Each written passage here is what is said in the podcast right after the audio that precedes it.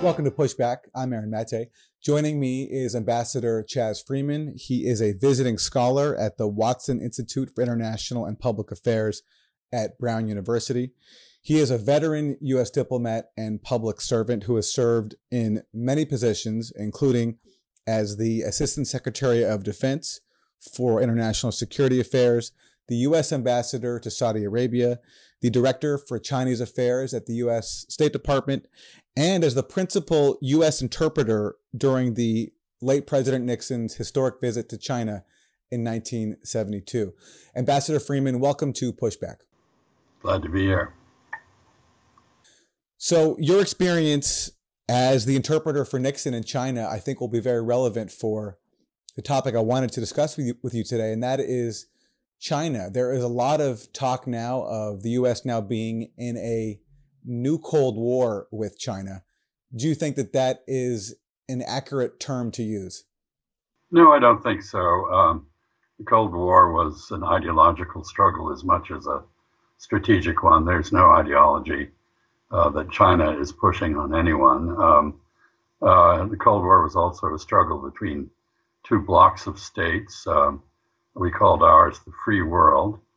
Uh, the Soviets had their camp. Um, and but uh, China doesn't have any allies. Uh, it doesn't believe in them. It considers them liabilities. Uh, so uh, this is very much uh, uh, not the, not the same sort of thing. And more importantly, China is not the Soviet Union in any respect. it has an economy that is about the size of ours, slightly smaller in nominal currency exchange terms, uh, quite a bit larger in um, purchasing power terms, um, is not failing. Um, its uh, military expenditures are low. Um, we arguably spent the Soviet Union into bankruptcy through our arms race with it. Um, unfortunately, if we get into a full arms race with China, we're more likely the ones to go bankrupt. Um, so uh, you can't contain China. It's fully integrated into the global capitalist world. And, and in fact, the main problem with it from the perspective of the Trump administration has been that it's too successful in the capitalist game internationally. So there, there are really many, many differences, and the analogy is a very poor one.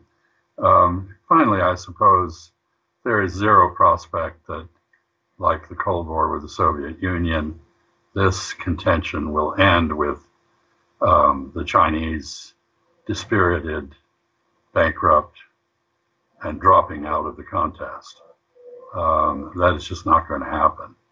So um, I, I, think it's a very um, glib, thoughtless, um, misleading analogy.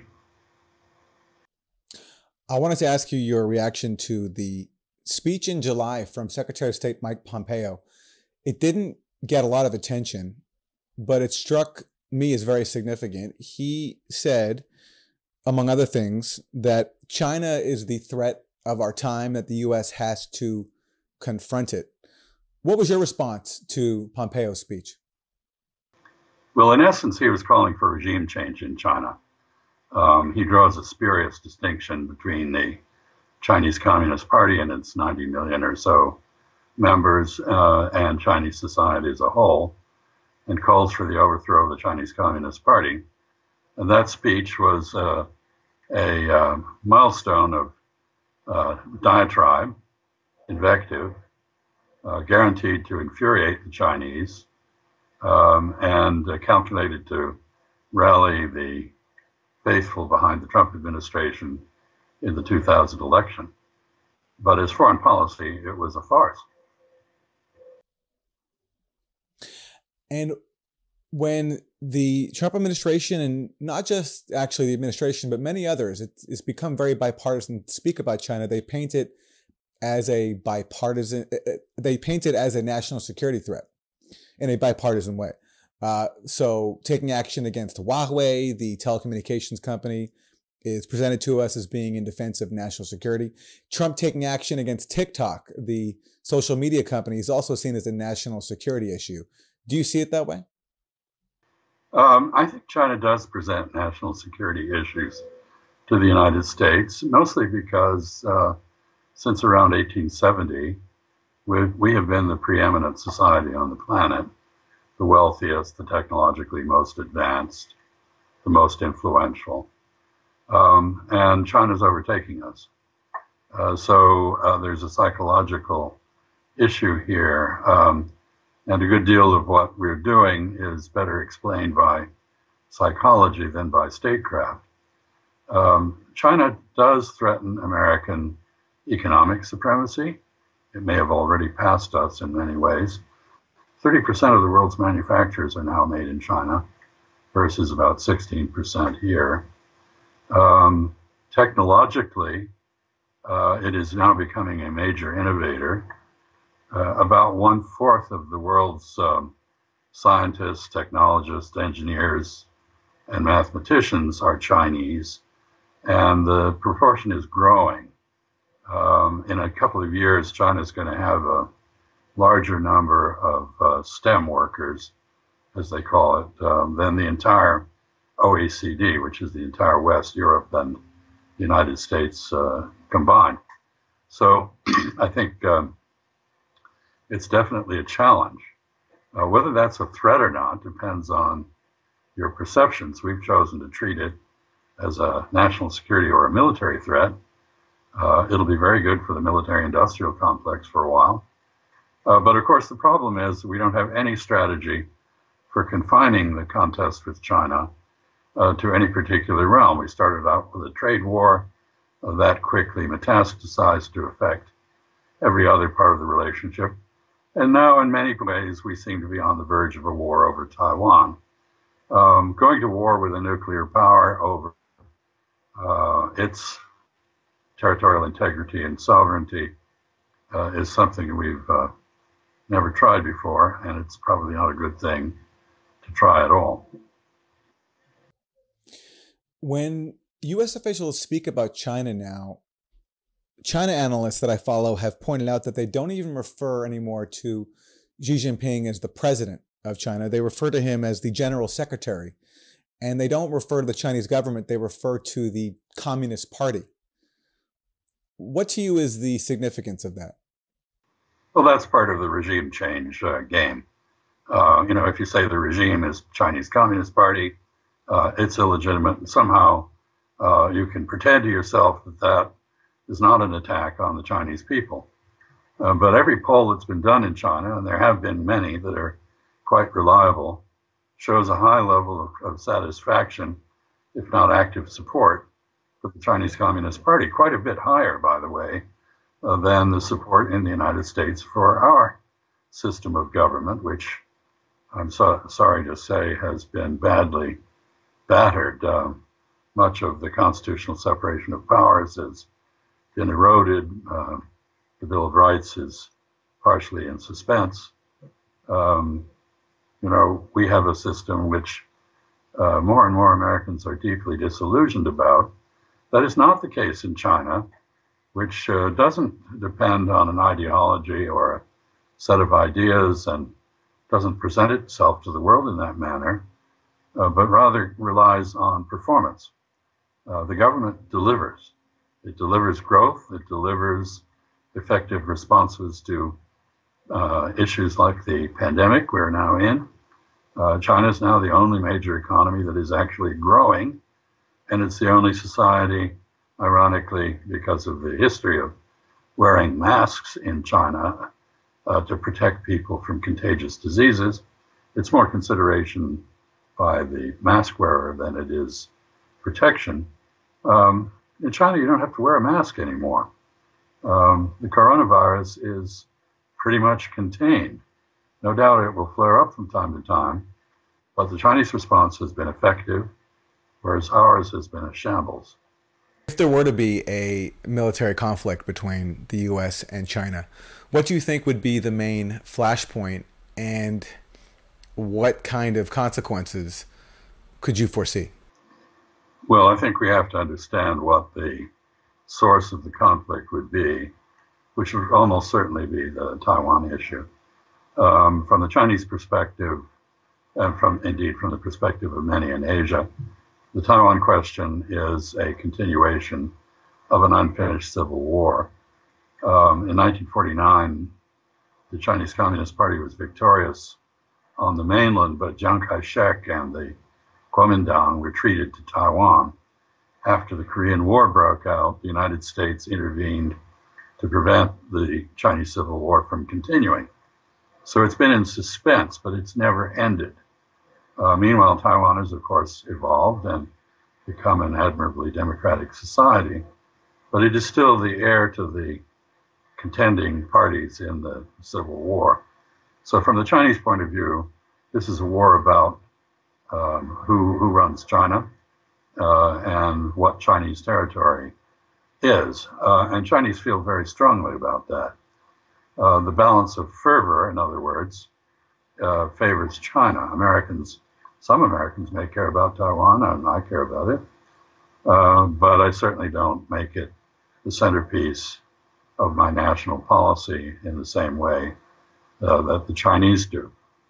Um, the Chinese uh, didn't really do much by way of uh, preparation for an actual conquest of Taiwan until fairly recently. Um, we had some understandings with the Chinese, which we worked out on the Nixon trip in 72 and subsequently with normalization under Jimmy Carter and Deng Xiaoping in 1979. And um, progressively, the United States has begun to violate these. Uh, we, uh, we agreed to cap the quantity and, and uh, quality of arms sales gradually to reduce them to Taiwan. We've completely blown that restriction away. We agreed no official relationship with Taiwan. We've just spent $250 million to build something that looks an awful lot like an embassy in Taipei. Uh, we agreed there would be, there'd be no official relations. We just sent two cabinet secretaries, or people of cabinet rank rather, uh, to Taipei. Uh, we agreed that all military installations and facilities would be, and, and troops would be withdrawn, and we are clandestinely um, reinserting forces into Taiwan. So, uh, in response to this, uh, the Chinese have built a formidable capacity uh, to take Taiwan. And my understanding, although I'm no longer privy to classified information, is that every war game, every scenario that we played uh, with a war over Taiwan has had the United States losing. Um, and you have to ask yourself, what does it mean to win? Uh, if you win, Taiwan is a smoking ruin, its democracy destroyed, perhaps it's still separate from the People's Republic of China, but China's not going away. It will rebuild and come back. You know, this happened once before in history. People don't seem to know that. In the uh, 17th century, when the Ming Dynasty fell and the Manchu or Qing Dynasty came in, uh, Taiwan was for about 40 years under a uh, pretender Ming government. There were 11 invasion attempts uh, by the Manchus or the Qing against Taiwan. The first 10 failed, cost about a half a million troops. Uh, the last, the 11th, succeeded. As China's not going to give up on this. So if there's a real question in my mind uh, about why we're pushing for military deterrence rather than political dialogue in the Taiwan Strait. Well, what do you think the explanation is? Why are we doing that? Um, well, to be coarse, uh, because we can. Uh, we've become accustomed over the past 75 years to be the overlord in East Asia. Uh, we have a habit as a country of taking other countries under our protection without asking them to do very much on their own. This is something that Mr. Trump, I think, rather sensibly has called out. Um, Taiwan has actually reduced its defense budget and cut the size of its military forces uh, based on the presupposition that Americans are willing to die for it. Um, and uh, I'm not sure that's correct. We'll find out, I suppose, when and if there actually is a war.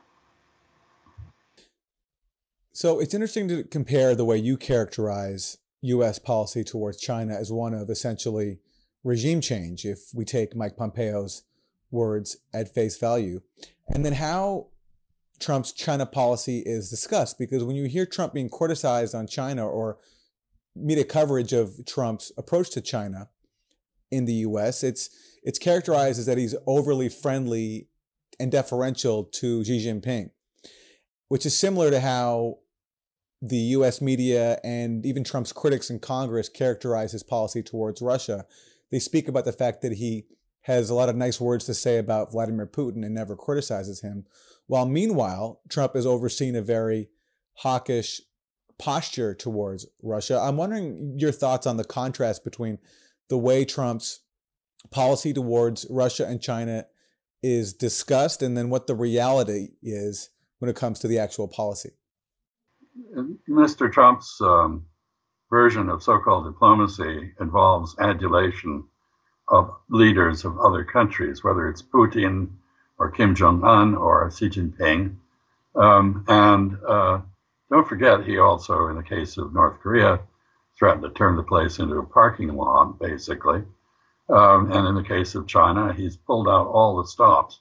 There is not a single aspect of US China relations, whether it is uh, economic interaction, uh, technology, um, cultural exchange, student presence, science and technology cooperation, uh, whatever it is, uh, military in- intercourse, whatever it is, um, uh, we're trying very hard to uh, push China uh, back. Um, so all the smiles and so forth at the top are um, obvious hypocrisy, and I think have been seen that way by foreign leaders from the very beginning.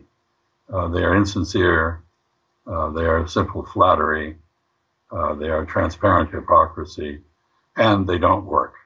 This is not a successful diplomatic technique.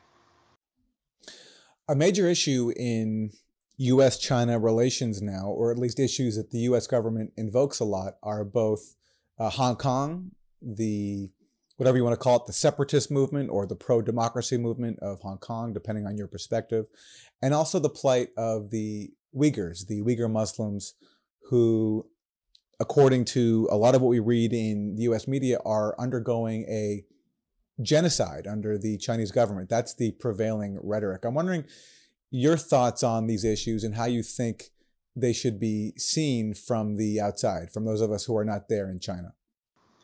I think they're very different in, in many ways. Um, in the case of Hong Kong, we had um, one country, two systems, uh, which was working. Uh, however, Hong Kong had an obligation under the handover agreement to pass a national security law which would protect the one country part of the two one country two systems deal and it was unable to do that because of local opposition um, people talk about protecting democracy in Hong Kong, we have to remember that it, Hong Kong's never had democracy. The British took it in 1842, and they just never got around to uh, thinking about the virtues of democracy until just before they handed it back to China in 1997. So there's been no democracy in Hong Kong, but there has been free speech. There's been the rule of law, and that is the two systems part of the deal. Uh, the demonstrators, whether they were sincere in advocating democracy or not, uh, is in a way almost beside the point. Uh, the demonstrators were attacking the one China part of the deal. They were not uh, defending the two systems.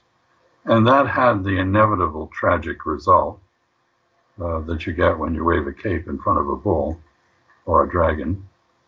And China felt it had no alternative but to do for Hong Kong what Hong Kong had failed to do for itself, despite its obligation to do so, that is pass a law on national security protecting the integrity of Hong Kong's relationship with China.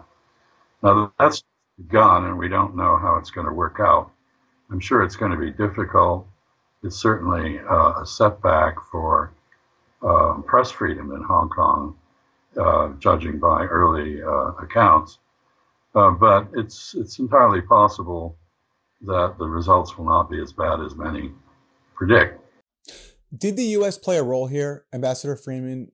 There, it was recently revealed that the U.S. earmarked millions of dollars to directly fund the Hong Kong protesters. The National Endowment for Democracy has spoken about how it was involved in supporting the Hong Kong protests. Do you think that the U.S. played a role in the escalation of tensions and unrest in Hong Kong? I don't know, um, but certainly the U.S. has played a role in terms of an overall advocacy, as I said, of, of regime change in China. Um, we have been, uh, we have considered, or much of the U.S. body politic considers any regime that calls itself communist to be inherently illegitimate and worthy of overthrow.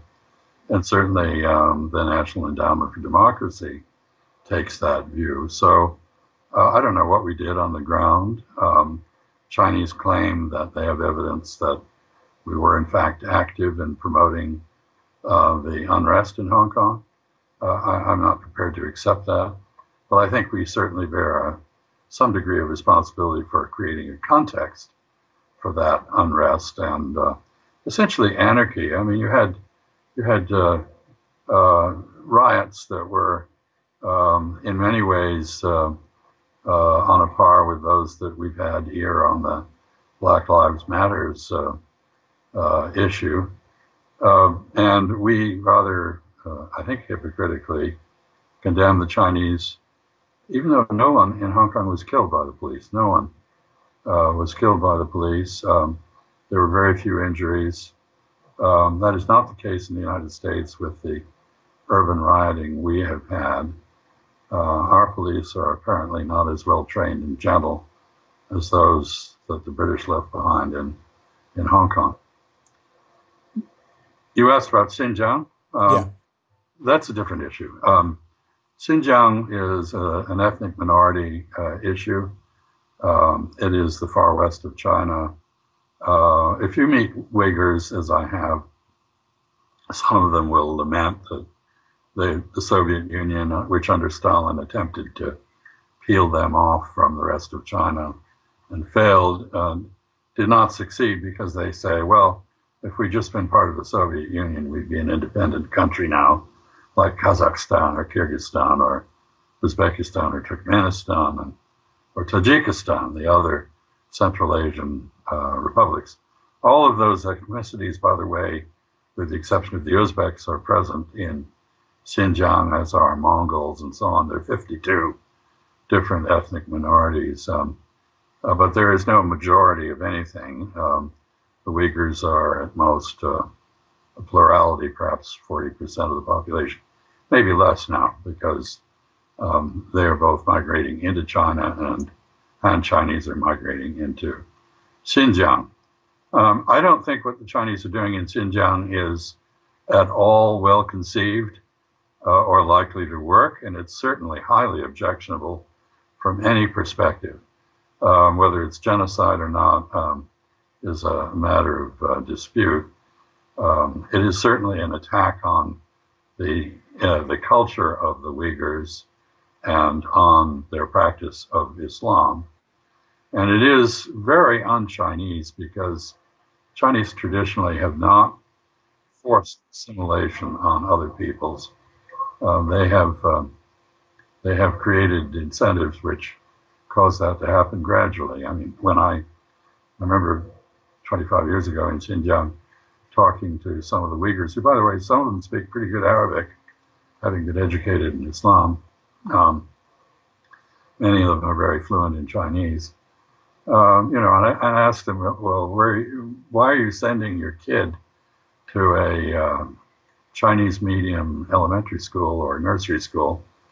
And they'd say, well, it's very simple. You know, if, I, if my kid goes to the Chinese school, uh, he or she will start English in the third grade, and you know, he or she could be a petroleum engineer or some other um, uh, member of the of the scientific elite in the country as a whole. But if I send my kid to a Uyghur or language uh, medium school, They'll start Chinese in the third grade, start English in the seventh grade, and they'll end up selling pots in the market. And um, uh, so that was a sort of pressure that was gradually producing um, some degree of assimilation. Uh, it was interrupted by terrorism, frankly. Um, uh, the Chinese have a real terrorism problem with the Uyghurs. Um, many Uyghurs fought in Afghanistan. Um, some were captured by us and imprisoned in Cuba, uh, where they were. and then we said, well, we can't send them elsewhere because if if they weren't in our custody, they might be uh, subject to extraordinary interrogation uh, methods, which of course, ironically, we had been applying to them in in Cuba. So we ended up dispersing them in places like Albania and the Marshall Islands and Palau and whatnot. Um, so um, there were supposedly 3,000 Uyghurs fighting with ISIS in Syria. So this isn't an imaginary issue, and there have been serious terrorist incidents. But I think the Chinese response is both misguided and, frankly, from any liberal perspective, completely appalling. The risk of the U.S., though, trying to exploit that and turn it into an issue to support regime change in China, do you think that is a fair concern? Well, we have a long history of doing that. I mean, we spent uh, uh, something like $300 million trying to destabilize Tibet. And um, actually, there was a CIA team that escorted the Dalai Lama out of Lhasa in 1959. At the same time, we were trying to do the same thing with the Uyghurs in Xinjiang, not very successfully, in partnership with Turkey. Um, the Turks, who are a pivotal, occupied pivotal country. I mean, you, you can't run a successful policy toward a huge number of countries and issues without Turkish acquiescence or support. You know, you can't. I'm, I'm speaking of Syria, Israel, Iraq, Iran, the Caucasus, the Black Sea, uh, Central Asia, Russia, the EU, NATO, uh, Greece, Cyprus, the Balkans, the Islamic world, um, and so on. And Turkey is an enormously important country, and it is currently adrift and uh, uh, sort of wobbling between north and south and east and west, and and uh, it's it's trying to cultivate good relations with China, and so it has somewhat toned down its support for the Turks, the Uyghurs in uh, and Kazakhs in uh, in Xinjiang, but we have a history of this, and the Chinese know about it, and very few people in the United States remember it. And I don't think it's uh, it's an annoyance to the Chinese. It's not going to do anything serious. At the Gray Zone, we've done some reporting on the sources that are being used to make the claims about the plight of the Uyghurs. And certainly, there's no denying that China has built this massive surveillance state. And there are these internment camps, re education camps, whatever you want to call them. Some call them even concentration camps. But the reporting that we've done um, by, especially my colleague Ajit Singh, has pointed out that the figures that are adduced, the idea of millions of Uyghurs inside these camps, is not supported by the evidence. And in fact, these claims come from right wing groups that are directly funded by the US government and other Western states. In general, just some words of, of caution about the need to be skeptical of US government claims that further regime change goals. And in your experience, do they rely on, on dubious sources like this? Well, I think there's just a general at- atmosphere in the U.S. government at present of anti-China sentiment and a great deal of credulity about uh, charges against China. So the bias is in favor of accepting any claim against China, no matter how ill-founded or um, lacking in evidence it may be. Uh, I don't have any doubt whatsoever that there are horrors going on in Xinjiang. Uh, the precise details, the numbers, and other things, I think, are highly questionable uh, and no doubt they change over time. Um, I wouldn't call these concentration camps, by the way. The British invented those in the Boer War in South Africa to confine the Afrikaners, um, women and children, men uh, behind barbed wire. Um, they were horrible. They were starving them and um, mistreating them. Uh, I think there is certainly psychological abuse of what I would consider to be an intolerable nature going on in these uh, facilities in Xinjiang, but uh, it's they're not they're not properly called concentration camps. Um, you know, and I, I also I, I wonder um, uh, they they resemble prisons. They re, they are they are supposed to re-educate people. Uh, I suspect that rather like our own prisons, which uh, actually educate people to be more criminal than they were when they went in in the beginning, uh, this is all going to be counterproductive for the Chinese. Uh, and I, in my own conversations with uh, those who listen among among my Chinese friends, um, I have told them I think they're making a great mistake. What do they tell you in response? Um, they tell me they don't want to talk about the subject. Um, this is um, a problem at the moment that, for a variety of reasons, um, uh, China is having gone through a period of uh, increasing openness over 40 years, is now in a period of closure.